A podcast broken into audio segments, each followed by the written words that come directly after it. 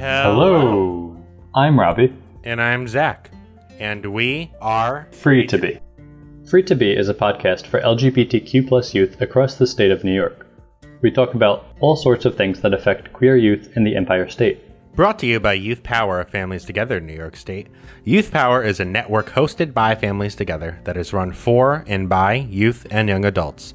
We work to ensure young people have meaningful involvement on all levels of the services that they receive. The opinions and viewpoints shared by staff and guests on this show do not necessarily reflect the viewpoints of Families Together in New York State. To learn more about us and our advocacy efforts, visit ftnys.org. Thanks. And enjoy.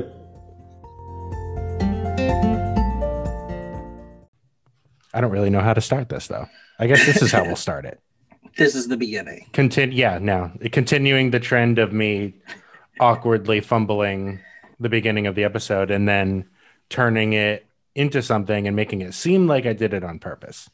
This is all written down. Yes, uh, I completely scripted this. Yes, it's we're we're trying to to seem genuine and authentic, even though I completely am not. Apparently. hi, hi, Amari. Hi, how's it going? I'm back. Yeah, that, that didn't take very long. I guess not. In in um podcast time, it didn't take any time at all. No, not at all. Hey, uh, Robbie. Hello. Hey, you're dismissed. Okay, bye everyone. Uh, I know was... I'm hijacking it, but I'm not expelling anybody. no, no, of course. You have a it's a it's a three three for two deal. You get all all all of the free to be hosts, current and, and past. That's that's exciting. For one low price of free ninety nine. or or uh, you know or, free like it's always been. Yes. so how, how have you how have you been, Amari? I've been pretty well, as you know, the listeners know, as y'all know, I, I started a new position. So I'm really just trying to get acclimated with that. I'm also back in school. Um, so oh, wow. trying not to um, lose my head, you know, and, and enjoy being in school again. It's been a little while. That sounds like a lot. I cannot really imagine being in school right now just with like distance learning and stuff. Like that's that's got to be a lot. Well, thankfully, I go to a like a hybrid um, school that typically functions online, in person, and independently. Um, so they already have like the infrastructure to like support online learning. So that part was great. Um, so they were already kind of like accident accidentally almost like situated to be good in this environment. Yeah, exactly. And I think that's really what what um, made me look at this specific school was um, not just the degree programs, but the fact that like they were already they've been doing this. they've and like they've had some hiccups, yes, but they've been doing this a, a while. So it, it worked out pretty well my first semester. Um, so on to semester two. That that's awesome. Well, we're we're very we're although we were sad to see you go, as we said in the last episode, we're happy you seem to be doing uh, so so great in your new role. Do you want to talk about your new role a little bit in as much detail as you're comfortable with? Of course. Um, so I'm still within the same realm of work. My new title is a youth peer engagement specialist, and I work through the Office of Mental Health for New York State under a program called Systems of Care. Um, and it's a grant that is in its second term, which um, provides a holistic approach to youth care in New York State for, for young people who have a um, higher need of care. Um, and we want to make sure that young people have and their families have all the tools necessary to be active participants in the plans that, that are created for them so that they go from being created for them to plans that the families and the young people are creating while fully embracing the family's natural supports um, their informal supports, their formal supports, any other providers who may want to be at the table um, or who the family identifies as being at the table. We want to make sure that young people and their families are just given all the tools necessary to really take charge of the directions that they want their lives to go. And we found that that shows a significant increase in you know families and young people feeling resilient and hopeful and giving them some power back to the roles that they have as individuals and not just numbers in a system. That's kind of a little bit of what i do or like you know the project that i'm under. I really am working to make sure that youth voice is embedded in every project that our division is working on. Um, so it's it's fun to think about things in a different lens where people want to hear that young person's vo- at uh, that young person's voice, even though you know I'm a I'm an older young person, but I'll I'll hold on to that title for a couple more years. Yeah, I think we we we all we all here have I am technically young for a little while longer, and I am going to milk that for all it's worth. I don't know about you oh, guys. Yeah. Oh yeah. But yeah, that's that's some really cool work you're doing. And uh, like I said, we're sorry to see you go, but it sounds like you're doing really good in that new role and doing some really important work. So that is great. Thank you. But we're also uh, definitely happy to ha- have you back here. So Today, we are going to talk about um, trans identity specifically. Uh, this was for uh, Transgender Day of Remembrance in November. So it's safe to say that we nailed the timing. Yes. Um, totally prepared. Just pinpoint on the dot, really timely. But we were we were saying this before we started. You could also make the case that we're not a few months late, we're many months early for next yes. Trans Day Remembrance. I'm just saying. It, it, I think that we're all setting you all up to be prepared for 2021. And we totally did that on purpose. Yes, that was scripted also. um, yeah, so we originally back before Amari uh, transitioned um, to, out of the new uh, out of his uh, old role. We're planning to do an entire episode around trans identity and that kind of stuff. But um, with everything that occurred, we had to kind of put that to the wayside. But I'm very happy that we get to talk about it now, a bit um, a bit late or exceedingly early, depending on however you want to want to look at it. Yeah, I think uh, it's all coming back to me now that yeah, this was just going to be a discussion about trans identities, and it just so happened to happen during um, Trans uh, Awareness Week in November. And yeah, so we're just we're just really early and kind of late, but like mostly really early. Well, yeah, I mean, um, like just uh, we I explained it a little bit in the last episode. There was just a bunch of personal circumstances that happened to both of us that kind of yeah torpedoed that idea. That being said, yeah, you were transitioning into a new job. It was Trans Day of Remembrance, and we were talking about trans identity. It would have been, mm. been exceedingly perfect, actually. Right. But, you know, I mean, it was 2020, so why did I expect anything I had planned to go the way I wanted it to do to do so? Uh, that was my think, mistake, really. I think that's a valid claim in itself. Like we were planning to put out a podcast in 2020 in general. Anything could have happened. Anything. But now it's 2021 and, you know, different standards, I guess.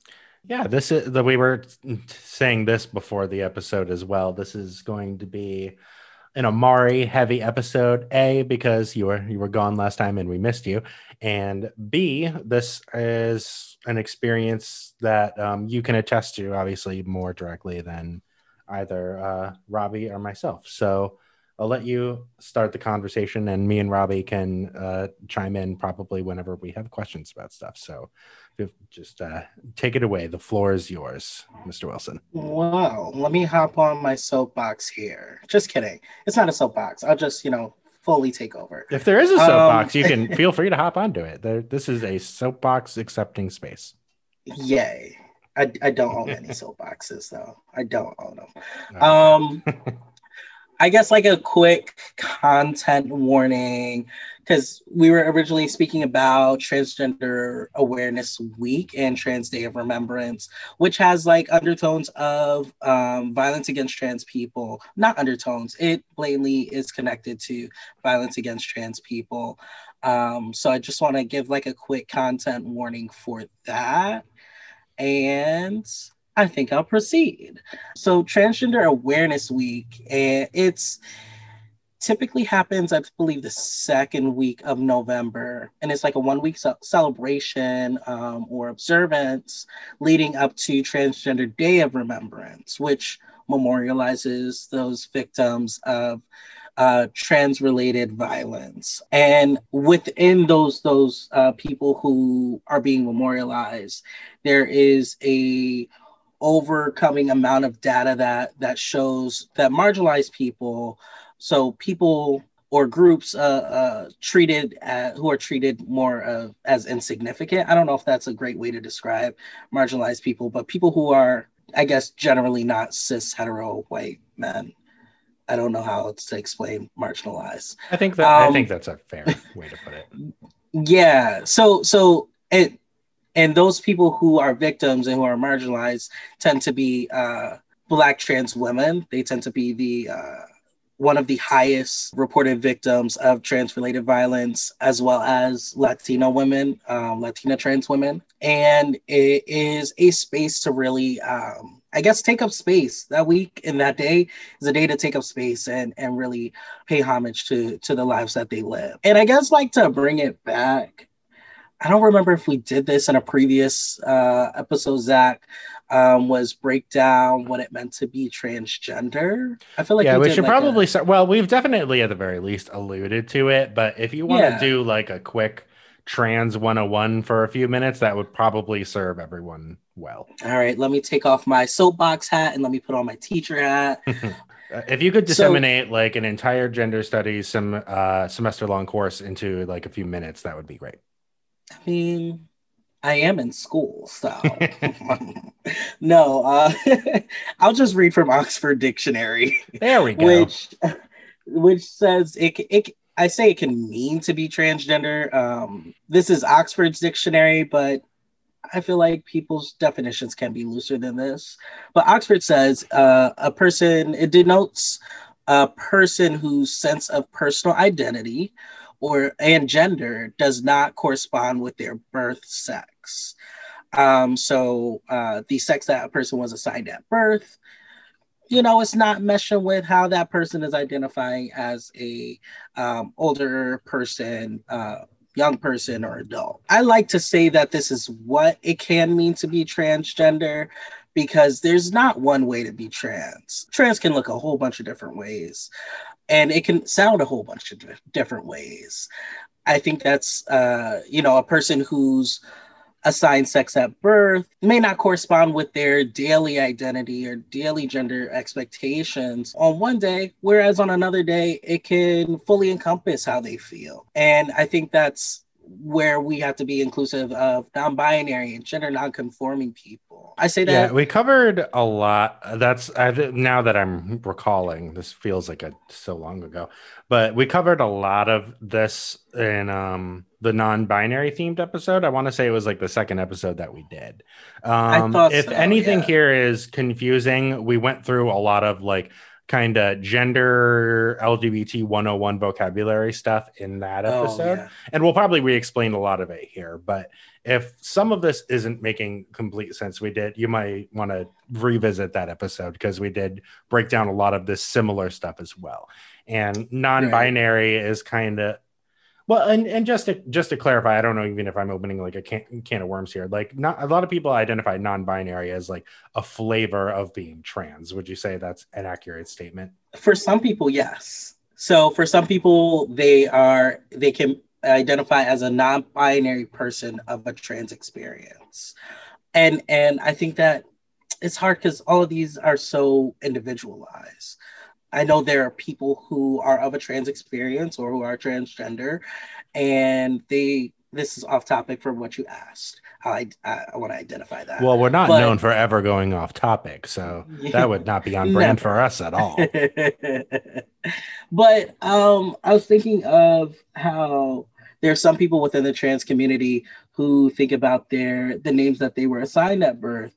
And some people refer to those as their dead names or um, you know they don't want to be referred to as who they once were before they transition, um, which is completely valid and should be respected.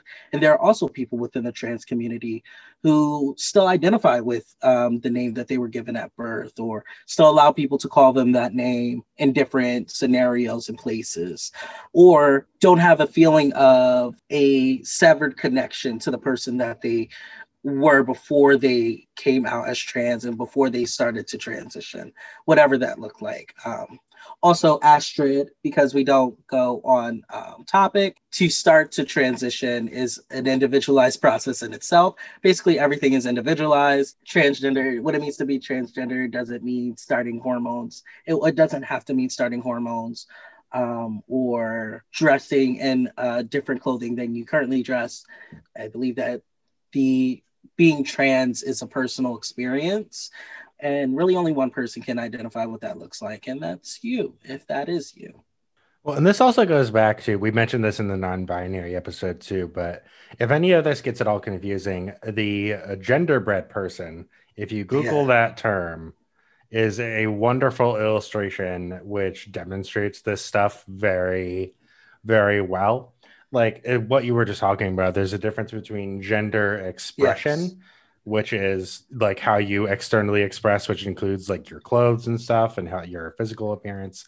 There's gender identity which is what you are in your head. Then there's sex which is other medical characteristics. And like all of that can be like completely different from each other. And the gender genderbread person is a very good way of illustrating that if you're ever um con- confused about it or explaining it to someone else. Yes, I love the gingerbread. The genderbread. Gender. No, it's a tongue. Gender. No, now it's Gen- gender. No, now I'm afraid of it. It's it's the tongue twister. It's a tongue twister. No, no, no, no. I'm not gonna say it. Strike that from the record. We never mentioned it. Um, but yeah, that's you know, taking off my teacher hat. That's my little 101.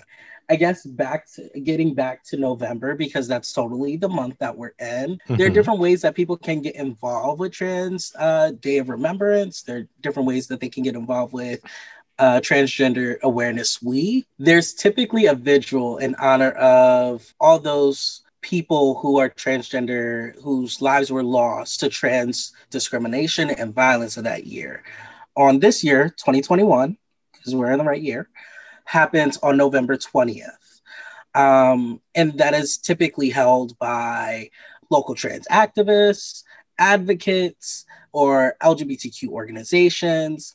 And it's held in uh, community centers, parks, uh, places of worship, or other venues. The vigil often involves reading a list of names of those lost that year. And in 2020, there were at least 44 people who were memorialized in that way. That's that's a hard number to think about. 44. Um, that's a lot of people, and their age range was everything between 17 and 55 years old. Um, and a lot of these people may not be. Um, actually, I don't want to generalize. Some of these people may not be recognized for who they are as a transgender person when being memorialized. So I think it's very important as a trans person who has thought about what will happen um, if I pass, that that they are recognized for who they were and, and memorialized in a very safe and, and loving space. If this isn't available in your local area, it's great to find ways to organize this safely in your community. Granted, this year COVID is still a thing this option to attend a organized vigil isn't available in your local community, it's always great to find ways to safely organize one um, for your local community. Finding different ways to recognize those individuals throughout the year is important to keeping other people safe. Um, this year, hmm, no, last year, now I'm getting confused. I was able to attend Trans Day of Remembrance through a local organization called In Our Own Voices here in Albany, where they had people drive up to a, a location, stay in their cars. If you crack your window on the opposite side, you can hear from the speakers of somebody who was reading off the names and and saying very kind things about, you know, our community, about the transgender community. I really want to highlight this because they also sent me with a sterile, um, like a very sterilized, but a, a gift bag. And it was given to specific individuals within the trans community.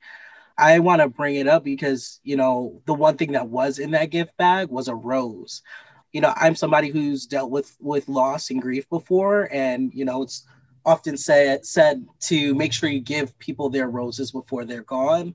So I thought it was very um, touching. I thought it was very touching to have my roses given to me and know that there were other people in this local community who got their roses for the amazing work that they're doing, whether it is personally, whether it's professionally, we all deserve it. Uh, so it was nice to have that recognition while recognizing others who may not have gotten their roses. So yeah, and that way we were still all safe. You know, nobody was in close proximity to folks, and I felt good on my drive home. This um, year might be a little different in that. I mean, it's hard to tell. Just, I mean, the vaccinations are beginning to roll out and mm-hmm. numbers are starting to go down a little bit. I mean, we might be able to honor them in a little bit more of a traditional way by time next November rolls around. If all all goes well and fingers crossed and uh, all that stuff. Right. I'm hoping, you know, I'm really hoping that I forgot what country it was, but they came off of their quarantine, like, well, not quarantine, not the whole country was on quarantine, but the country's um, COVID restrictions were lifted. I will be so happy at the day when, you know, not just New York, but like, you know, the United States can lift their restrictions around COVID because, you know, we, we won't be at risk at, as at risk as we are now. Because honestly, I want to travel, you know, I'm, to, I'm tired of being in my house some days and it's too cold to go for a walk. Well, if I had to guess, like I, I, we we said this like on our first episode, I was really excited about doing my first ever New York City Pride, and then uh, mm. that didn't. That was the that was the March. Then March happened of last yes. year. Um, and I kind of doubt it's going to happen this year. I'm betting. Mm. If I if I were a betting man, I would put my cards on like Pride 2022 being when it mm-hmm. kind mostly looks like it's back to normal. Mostly, probably, hopefully. It's it's so hard because then by then like like I already have my own things around anxiety and stuff and seeing people. And I've gotten so used to not seeing people physically on an everyday basis. Like, how would I react to being in a crowd? I, I mean, like yet. it's watching like videos or like um just like movies from like the before times I call it now. Is like is like I'm like, why is everyone not so close together? Like, all of you are irresponsible. I'm like, oh wait, this was me in 2003. Right. I like my my friend um yeah, completely off topic, but y- y'all know how this goes. like my friend had a baby like right before COVID and everything. So she has like a almost well, the first year of, of the child's life, they didn't do too much socializing because generally most people are yucky. Then COVID happened and like, yeah, everybody's yucky. Uh, you mentioned something a little bit before, just to get a little bit back on topic. I wanted to mm-hmm. ask you about your thoughts on like the the concept. Well, the concept of like passing as a trans person. I know we've kind of grazed over it a little bit in previous episodes that it's a definitely a can of worms, but I just w- kind of wanted to maybe like get your get your thoughts on that, like as a concept, uh, like as someone who identifies as trans. Um, I'm all for opening up some cancel worms. Uh, we're just, we're just going for it. For. We're opening them up. Yeah, let's do it. um, so yeah, there is this concept of trans being trans people being passable or clockable, and it's this concept of you know trans people not visually it's not given trans. Like i don't know how to say it. It's it's like where people you you what you see your eyes take what you're seeing as a cisgendered man or a woman when you see a transgender person. And that concept is sometimes called like uh, passable um, or that person is passing. And adversely you know if you see somebody and you're able to say in the back of your mind It's a concept where you're able to say in the back of your mind, this person is or may be trans. It means that that person may be clockable. Both terms are somewhat harmful to the community. Inadvertently, with both sides of that coin, there are preconceived notions of what trans looks like, whether it's, you know, a trans man should have a beard, but shouldn't have on makeup and lipstick. But that's still very much a trans man if that's a trans man, if they're identifying as a trans man. So yeah, it's I don't want to say I think it'd be a lie to say it's outdated language, but I think within the community and starting to be outside of the community, we're recognizing how harmful it can be to, you know, impose gendered binaries to people who whose binaries are um, their own to identify, like to solidify. Because and also the reason I ask is too like this whole problem of like and yeah you say like the term passing is a little bit outdated. Let's say like someone's gender expression is not meeting someone's like societal expectations i guess is like kind of a good way to pin it would you say there's because i kind of feel like that can fuel the problem with like like like trans violence especially too because of these harmful society I, I mean i don't think i'm articulating what i want to say very well but like these harmful societal ideas about how you should express yourself if you are or identify as a certain way I feel like kind of contributes to this problem. Is that off base? Um, I think it's. I don't think it's off base because I think it's generally what people think about first when they think about trans-related violence. It's you know, well, what did that person who harmed these people? What could they have been thinking? What could they have been seeing to make them do such a thing? So I, I don't think it's off base in that sense. Uh, what I do think that trans related violence comes down to is with having a large population being trans women is misogyny and transphobia. There's some miseducation within there. I think it does go back to education, like a mis a, a, level of miseducation about queer communities, about about a lot. I think I can speak for the experiences of queer and trans education within the black community, since that's my own experience. More specifically, black men see uh, queerness, femininity, people that they are expecting societally to be masculine individuals, is a threat to their own masculinity yeah, I can speak to the experiences of queerness and and uh, transness within the Black community, since that is my own uh, of my own experiences, where I've found a a large majority of mostly Black men who see a threat to their own masculinity with seeing femininity and anyone else they assume is masculine. I see the same and I don't want to say in a lesser amount, but in a less harmful, a less volatilely or physically harmful amount. I guess that same type of energy with Black women who uh, assume that a trans woman is trying to take over their spot in women in in, in femininity and womanhood where in actuality each in each scenario black black cis men and black cis women there's no threat to either one of your identities of a masculine of masculinity or femininity. Just as a um, quick review anyone listening um, in case you forgot uh, cis or cisgender refers to someone who um, their gender identity matches with what it was assigned to them at birth so like for example, Robbie and I identify as like cisgender.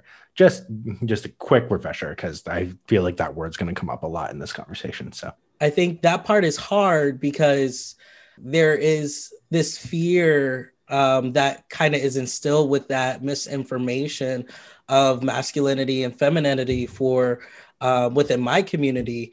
I think that manifests itself into I don't want to say self hate, a, a, fear of, oneself expressing love or intimacy or closeness to trans people.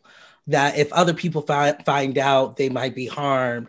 Um, so, in turn, they may harm the person that they are caring for. That really just sucks.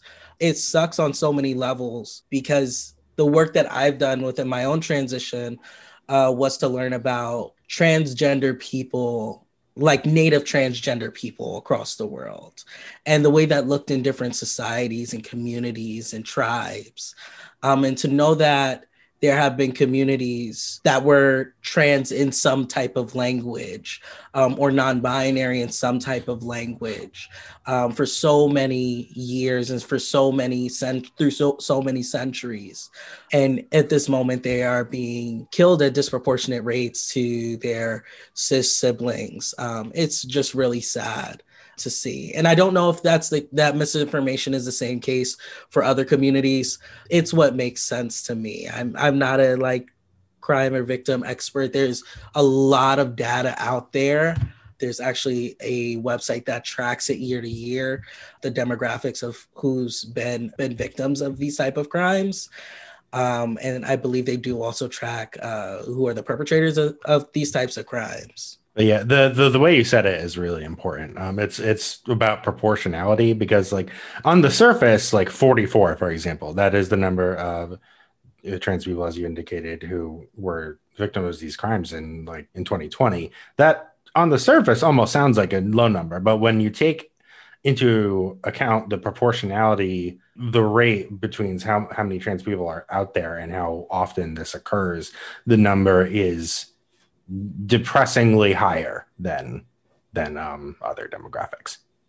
Yeah, and that number is just the number that we know about. There are so many trans people who, you know, dependent on how their family identifies, may not identify them as a transgender person, you know, in in in their own memorialization. There are also a lot of cases that just, you know, they aren't put into this category and that can be due to officer negligence for whoever shows up on the scene and um, inappropriately identifies a trans person or or whatever you know whatever it can be uh, can be due to a lot of things. Uh, I just know that, especially during the month of November, when a lot of places like my job or or other organizations were setting up for Trans Day of Remembrance, the number changed week to week week to week there were like multiple people who would who would be then added to that list. And and yeah it's the big word it's just sad. It's it's sad and it should be changed. Um I've really taken a custom to speaking when I hear like incorrect language being used to refer to trans people, just to incorporate for some understanding of of what transness really does look like whether it's right now the big conversation is is trans people in sports. When i know i'm not running in no sport so i just generally don't care about running in no sport. But if sis can run let her run. And it makes sense that she the same way that she would use a woman's bathroom because she identifies as a woman that she should run with women. It you know one plus one is equal in two and for some people, like their algebra is different. And maybe we just got to make sure that we all are lo- looking at the same formula. Um, until then, we can just, you know, tell people that there are more A's and B's and C's and X's, but maybe not, y'all not into algebra yet. So, yeah, I think that's one of the like education, I feel like is one of the biggest and most effective ways to combat like homophobia, transphobia, general aversion to queer people ch- changing minds one at a time eventually it kind of like leads to a domino effect where societally we're more accepting of queer people and thus they get hurt less often because people are more educated. I mean i don't think we're ever unfortunately going to get that number to zero but we can definitely improve it and i feel like that is one of the one of the best ways to do so. Yeah there i mean there are some this was a trans focused episode. So there are some major things that have happened even just within this year um, within the trans community. Um, I believe that a trans woman was elected into the healthcare. Oh, it was a cabinet position, right? Let me. Yes. I want. I want to double check this because this is actually kind of a big deal. Um, furious typing. I got a new keyboard and it's very loud, so you're all just gonna have to have to deal with hearing it. So I really enjoyed my past very loud uh, keyboard, and then I just got a new one, and it's surprisingly quiet. I want to return it. Oh, um, so tra- uh, transgender Dr. Rachel Levine. Uh, yes. She is the assistant health secretary. and uh, the first uh, trans woman to occupy that spot, I believe. So yeah, that is very very cool. Yes.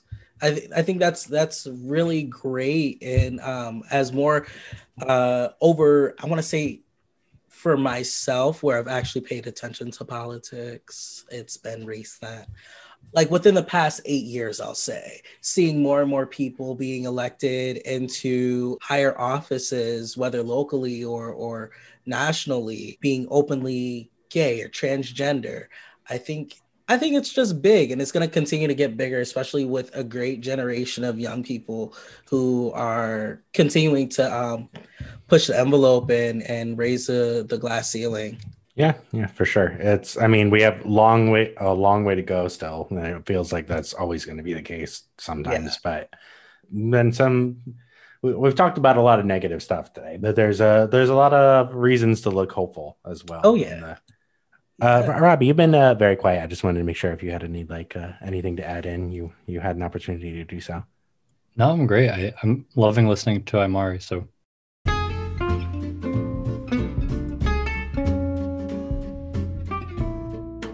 Thank you so much for listening. We would like to quickly tell you a few things about what Families Together in New York State is doing that you might be able to take part in. Hey, don't skip this ad break quite yet.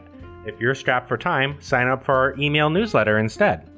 You can read up on all the same news and info for all things Families Together, plus so much more. Sign up today at ftnys.org slash contact. During the COVID-19 pandemic, advocacy has become more important than ever. Visit our website at ftnys.org to view our Digital Advocacy Center to learn more about how you can get involved with foster care, children's behavioral health, education justice, and justice system involved youth advocacy. These are all issues that disproportionately affect LGBTQ youth in New York. Our Digital Advocacy Center gives you all the tools you'll need to fight for change on these issues while still practicing social distancing and being safe during this unprecedented time. As part of our Amplify New York initiative, we will be holding virtual youth leadership forums all throughout 2021. These forums are for young people to speak up, build skills, and prepare to take on leadership roles. These peer run forums bring opportunities to youth and give the next generation of leaders the tools and support they need for success. The virtual youth leadership forums are ongoing and are hosted at least every few months. We also have smaller standalone events related to Amplify New York that range from live episodes of this show to games of Dungeons and Dragons. Stay tuned and visit our website at ftnys.org slash youthpower or send an email to Zach at zkilmer, that's Z-K-I-L-M-E-R, at ftnys.org to learn how to sign up. We are accepting applications for the Youth Power Advisory Council. You can create systems change and bring youth voice to the highest levels of government. As part of the Youth Power Advisory Council, you will oversee the work that our network does to amplify youth voice while gaining beneficial skills and experience. Apply today at bit.ly slash capital YPACY3. Do you want to become a youth peer advocate? Youth Peer Advocates, or YPAs, are individuals between 18 to 30 years of age who self identify as a person with first hand experience with a social, emotional, medical, developmental, substance use, and or behavioral challenges. Youth Power Families Together administers the Youth Peer Advocate credential in New York State. The credential formally recognizes your experience as a young person and the importance of peer to peer support for young people.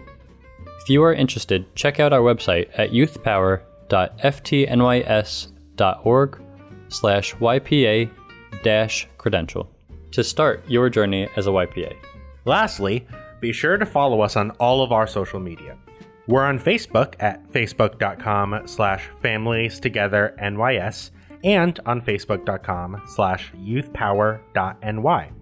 We're also on Twitter and Instagram at FTNYS and at YouthPower.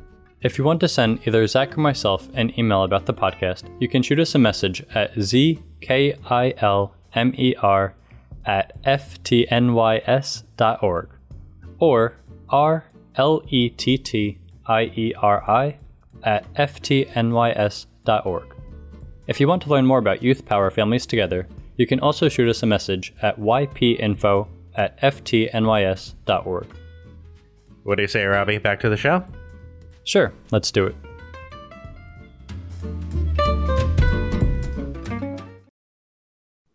So I'm I'm looking through our, our outline that we we wrote out. Uh, th- this is not included on there, but I just want a, another kind of. I, I don't think this is as much of a, a canon of worms, but I wanted to ask you your like thoughts on. I wanted to kind of discuss like how some trans people decide to medically transition and some don't, and like both mm-hmm. decisions. It's like you were saying earlier, like it's an individualized thing and it's like definitely a case by case basis and a, a case by case basis. I turn well hello there. Apparently i'm paula deen now. Um i'm just going to adapt this accent for the so so, so t- tell me about medically transitioning amari yeehaw! Well thank you paula. Um yeah i can talk to it um what i'll speak to is like from the experience of a trans man I am not, I don't think I'm qualified to speak about the process of transitioning um, as a woman. So, for, I think for trans people, I can say overall, it's your own decision um, whether or not to medically transition. For some people, it can be just, you know, knowing within themselves, like, I am within this community.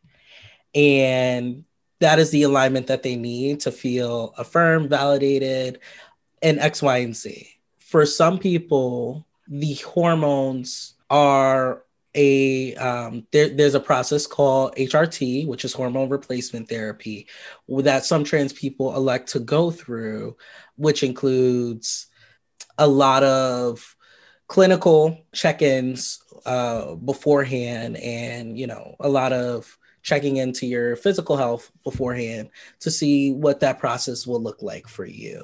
When I say what that process will look like for you, your doctor cannot they can't predict how much facial hair you're going to grow. They can't predict if you're going to go bald or not. These are all just you have to look at your own genetics and and think critically about what what the process of hormone replacement therapy would look like for you. I'll speak to my own transition. I think that I am a like a pretty I think that I'm a pretty flamboyant guy, but my friends tell me I'm not so much a pretty flamboyant guy, but sometimes I am. So like I I like already had in my head that there would still be uh, a lot of feminine parts about me, even if I decided to medically transition. Though that wasn't my my focus for transitioning. When I did come to the thought around it, honestly, I, I, was thinking about my own little facial hairs and stuff. I thought that might be cute, but it's. I mean, it, I feel like that's a perfectly valid, valid. As someone who has sported a beard since high school, they they, they do come in handy. So, you mean, know, me and my brothers are are uh, slow groomers. So we're like I'm the youngest, and we're all still fighting to see whose beard is gonna like fully connect and grow in first. Um, and they're like six and twelve years older than me it like that was one aspect that was uh, appealing to me. The process of starting hormones encompasses a lot of things um, whether it comes to uh, future parent planning or it comes to like i said other genetic factors that that are present in other males within your family. There's a lot to think about when when going on hormones for some people it, it, like hormones can affect other uh, diagnoses that that they may have, whether it be diabetes or um, especially anything that's blood related. There's going to just be some extra care when you go in to see your um, specialty doctors when taking hormone replacement therapy, when on hormone replacement therapy. There are a lot of reasons why somebody may think to go on a hormone, and there are just as many reasons to for somebody to be deterred from going on hormones. An important thing is it's a hormone. So there is a personable aspect about some people that may change and that for for some people can be a deterrent for some people that can be an enticing factor.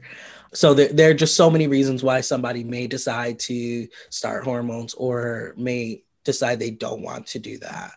I think it's important that within the trans community, no matter how somebody transitions, whether it's having their surgeries, whether it's not having surgeries, whether it's starting hormones or not starting hormones, that I guess this message is to my trans folks is that we are exemplifying what inclusivity looks like for people who are outside of our community. Um, so that, you know, if we are holding space for and accepting trans people who are queer or who don't fit the mold that you thought that your transness looked like, we we are expanding what transness can look like, and that's a great thing.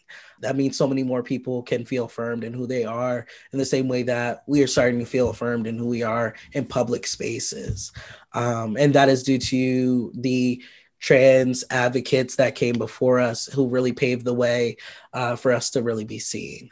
And if they they did it for us, we got to do it for the next generation. So that's my little message to my own community. That was very nice, and thank you for for answering that question.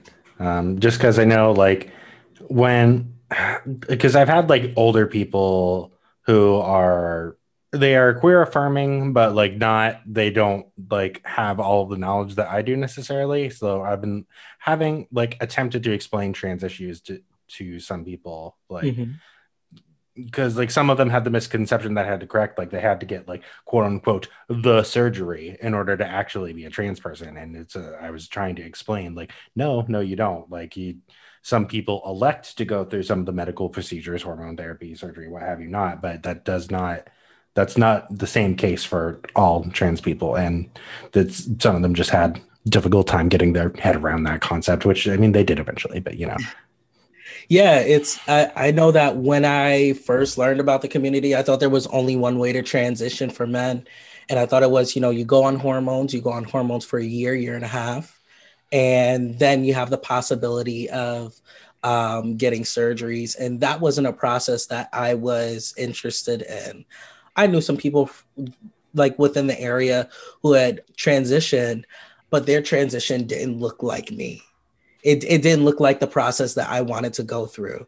And so then I was like, you know, questioning, am I really trans? Am I like, I don't know. I don't I don't know what this looks like because I haven't seen anything that looks similar to what I what I am feeling within myself.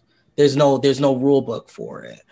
Um, and it wasn't until I saw on Tumblr like somebody who elected to have their surgeries and not go on hormones and I, it just opened my eyes that there is no one way to do this. Like um, you can do um, that? Like, yeah, no, but that's seriously how I was.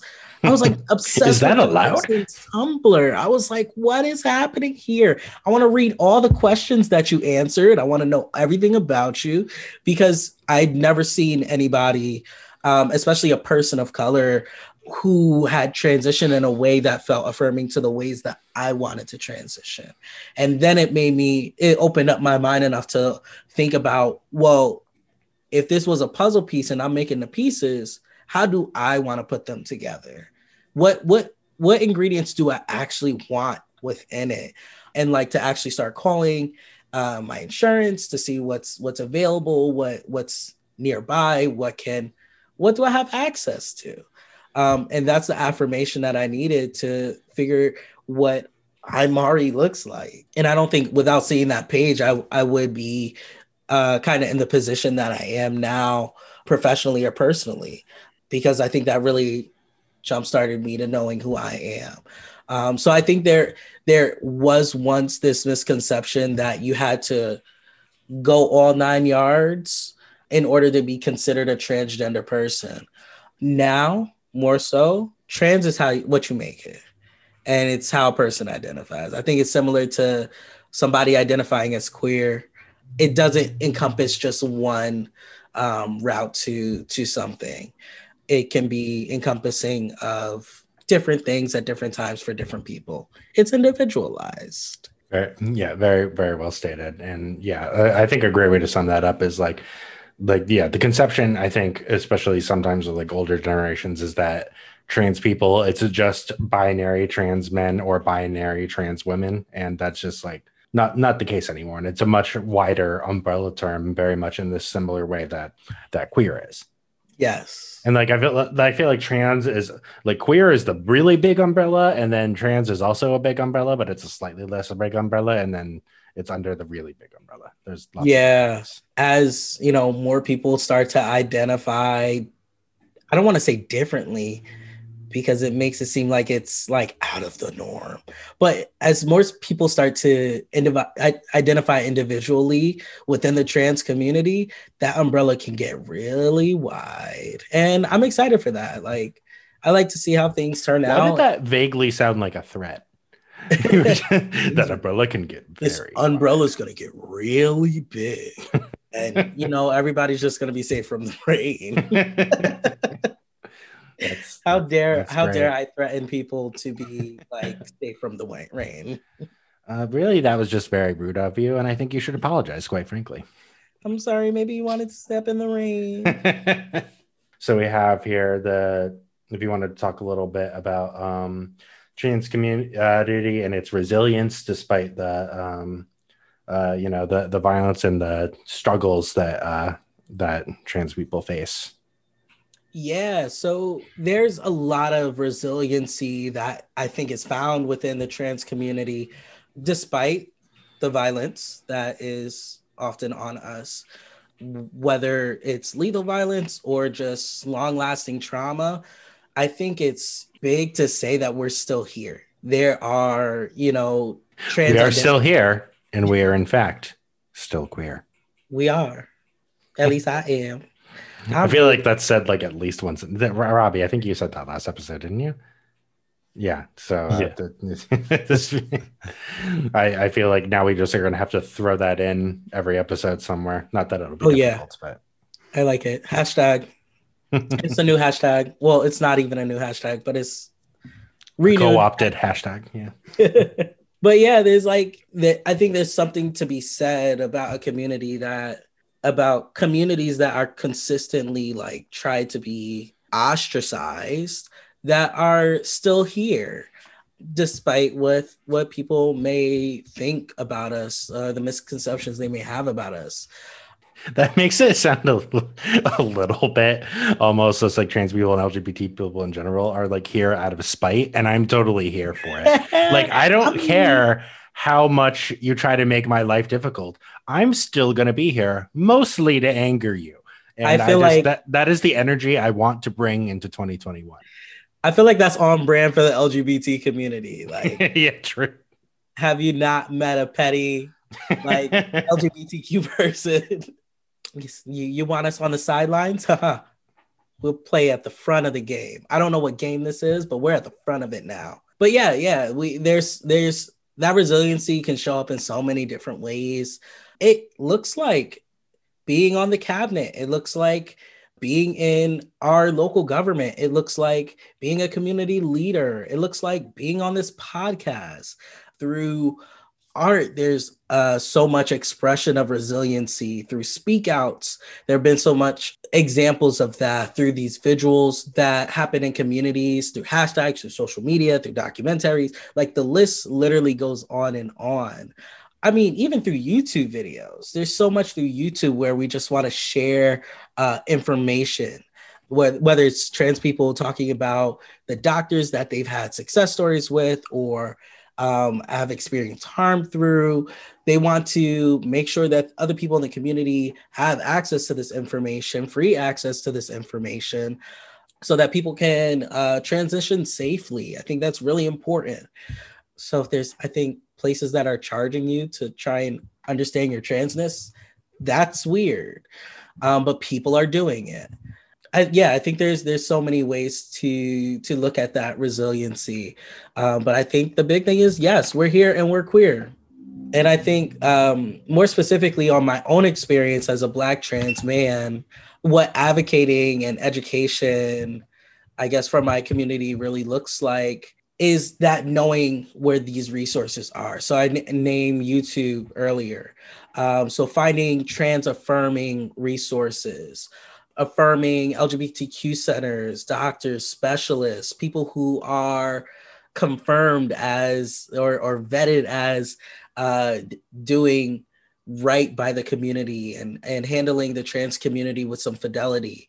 whether it's local therapists, social workers, psychiatrists. There are websites to find that for the Black trans community, for the trans queer community, for trans communities in general, where people can share their own experience of consulting with local and statewide surgeons or questions that you should just be like have in the back of your head to set boundaries giving advice or or telling your story and in personal ways. So if I'm having a conversation, I know I've had conversations with Zach in the past about my identities, and that looks very different since we were speaking about free to be than it would for me to talk to a random person on the street and talking about my identities. Yeah, I think I think we talked about this. Like normally I would definitely in fact, starting an LGBTQ podcast is one of the few scenarios where I can imagine outright asking a coworker without any preloaded context being like, all right, so what exactly is your gender, gender identity and sexual orientation though? Like, let's just spill it. Like that's, we accidentally found one of the few cases where that's completely appropriate and even logical. Right. In 99% of cases, that's not the, the best thing to do in the professional workspace. Not at work. It's like, uh, if you have the LGBTQ acronym in front of you, what would you circle? Please circle one or several. yeah. So like there's there's so much information out there that is that is for free. There are Facebook groups, uh, Twitter trending topics. I don't know how Twitter works. And, and different ways to to find community that may not be close to you. Uh, I live in Albany, and there's very limited resources out here um, for communities of color that are like for trans communities of color. Um, but we have found community even in a socially dis- distance uh, way and I've also been able to find a lot of community throughout the state. So I have allies that I can speak to in New York City or somebody in North Carolina who I know has a similar experience to me um, because I've just found different um, social networking communities to be a part of. And that helps. And then always a great queer pick me up show. So, it always comes back to us talking about TV, doesn't it? I mean, it's what I do. I mean, it's to be fair, it's what we all. I mean, it's a freaking pandemic. Like the amount of episodes per day, like per capita that I watch has like, if you like look at a chart, it definitely has skyrocketed during the well, last year and this year. So you were there when I binged watched Game of Thrones all seasons in like two weeks. I don't need my my I didn't need my my uh watch per day limit to increase the way COVID made it increase. Oh yeah, wait, now I'm remembering that was like before the pandemic, wasn't it? Yes. Yeah, because we had that like the show literally had just ended, and you're like, and you were like, I think I'm gonna watch all of it at once. I was like, oh, that sounds like quite the quite the leap. I, I think of it as like a, a, a challenge for myself. I you know self challenge, and it was a very tired one. It was a very tired challenge, but yeah, and I mean, even that show actually had some decent queer, although it, it plays the queer person immediately dies. Yes, trope, which I'm not a spoilers for. Get, I mean, the, guys, the show is ten years old. Sorry, yeah, um, and I didn't even name any names there, but yeah, that does have the trope that I don't like. Of oh, here's a queer person. Okay, you had your queer representation. Oop, they're dead. And I mean, right. to be fair, Game of Thrones does kill everyone, but it was like kind of immediate. Like, come on. And there's actually so we started off like with a short list of like pick me up shows even since we made that list because you know we're early slash late to the party there was a show that recently came out called lovecraft country i've been wanting to watch that for so long it is so i've also just recently watched harry potter for the first time I know. What? I know. I know. But I watched Harry Potter after I watched Lovecraft Country, and I was like, oh, wow. So this has been a theme. People have been loving this for a minute now. So, but I really liked Lovecraft Country. It was a very, very intriguing story. But without giving any spoilers, since Robbie hasn't seen it, there is some representation that shows up in that show um, that I was really here for. And they also, dang, I don't want to spoil it, but there was some representation in there. There Sweet. was. So, Um, so keep keeping on topic. I want to ask you that, Amari, who is your favorite trans representation character in like all of media, like book, movies, you name it? And I'm putting you on the spot here a little bit, but I'm curious. In all of media. I think in all of media. Well, if you want to narrow, I wanted to let you cast a wide net, but if you want to narrow it down a little bit, just to make it easier, you could just do TV or books or what have you. let me think. So Because unfortunately, I mean, sometimes you have to cast a wide net with trans rep- and queer representation in general because there isn't as much as there should be. So, Yeah, there actually is. There's like low key a lot, but they just don't get. I don't think they get casted for as many like larger roles as they should, and I'm I'm starting to see a change a little bit. But I would say my top three. So top one I think is in Angelica Ross. She plays Candy in Pose. Pose is for folks that's 17 and up, and it's on Netflix. I found out about her character. Well, no, I found out about her as a person, which fun fact, I believe she's from like Rochester, New York. oh, that's Um, she. Wait, so just to be clear, is that the so that's the actress who plays the character, right? I know nothing Yes. about this show, so all right, got it.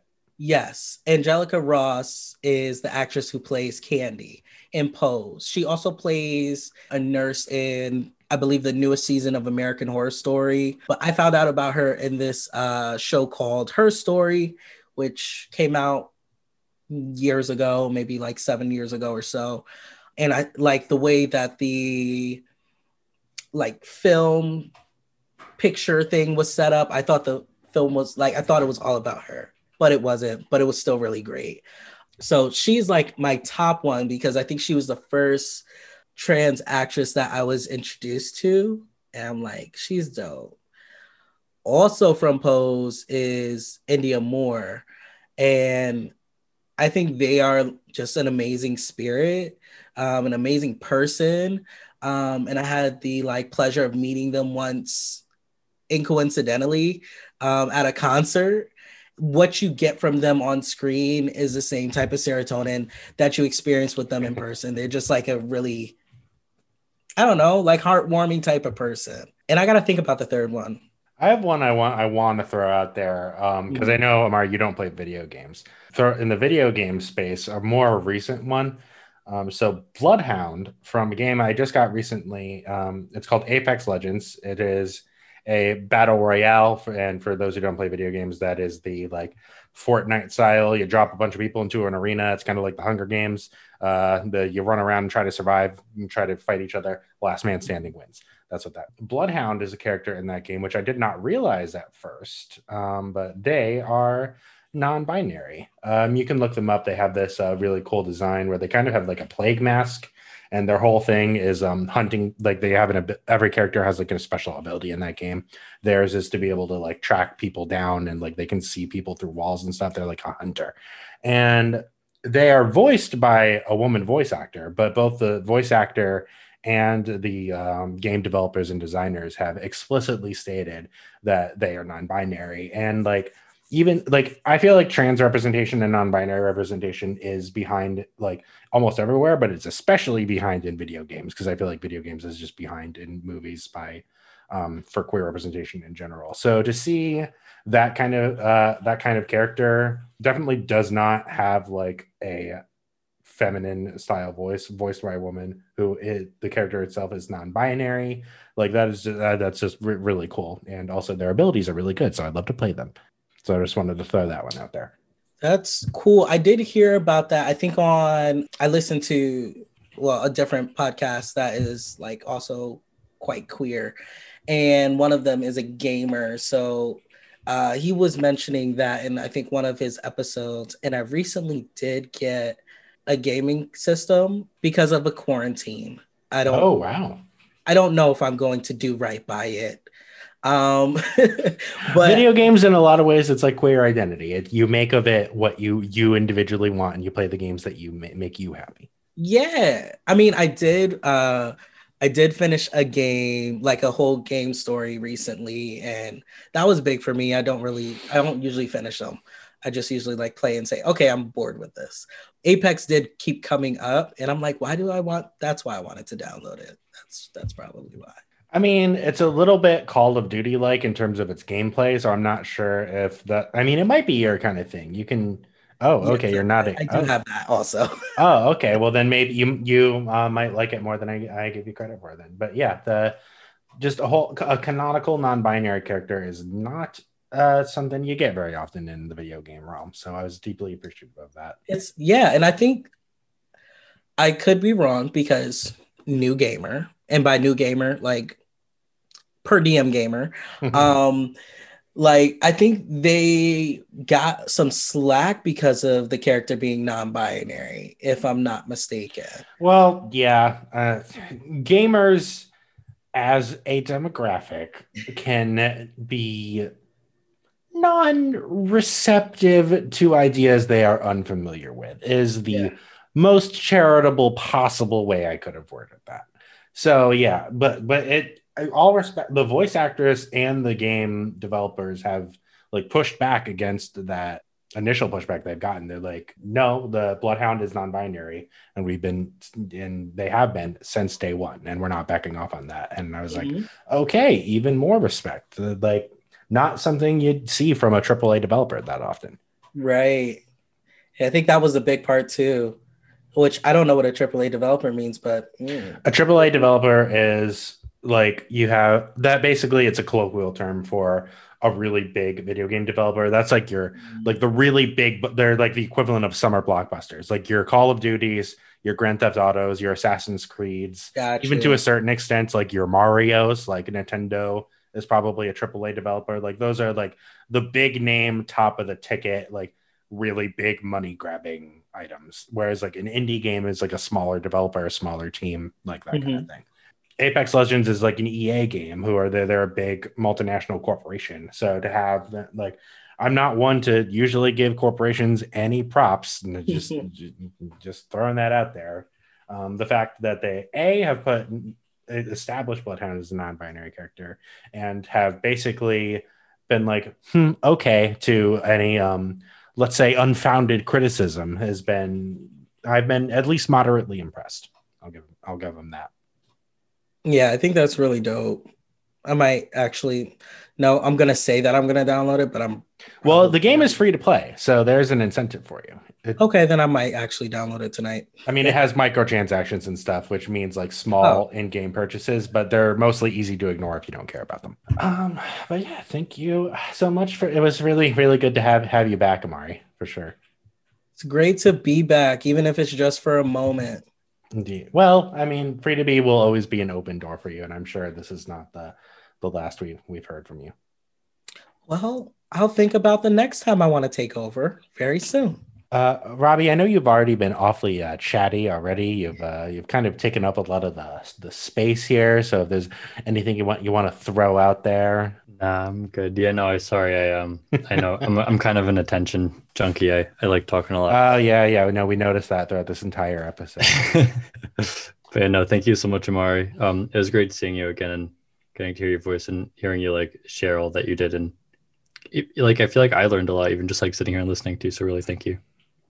Oh, no problem. I love to like give information. If y'all ever have questions that you have about the trans community um, or any responses come up, I'll always, you know, be here to answer that call. You know. Oh yeah. Do you have anything you want to? I mean, work wise, you want to plug or like an email, an Instagram, a social media, a MySpace, a, a Telegram, a carrier pigeon, any any mm-hmm. of those you want to drop?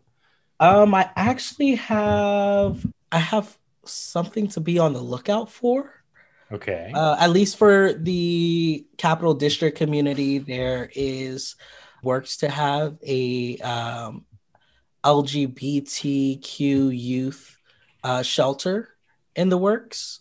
Ooh. There is someone who is looking for, you know, people who want to add voices to um, being in the queer community and being having homelessness.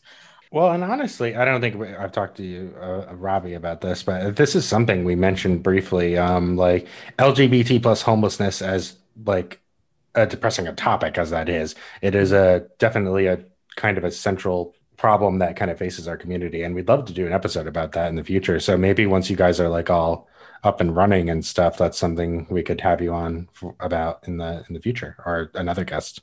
I can um, get you the information for the person who is, you know, funding this effort. Um, his name is Legacy. I have to sneeze. I okay. Do I am in suspense now. Okay. That was um, an emotional roller coaster. It, it, was. I was like, I don't know what's happening, man. uh, but I can get you in contact with uh, Legacy. He's, um, you know, a young person. I believe he's like in his early 20s in the community, and he's looking to get the shelter functioning by the end of the year. So it, I'm down to get y'all connected. So maybe he can he can jump on and do an episode about homelessness.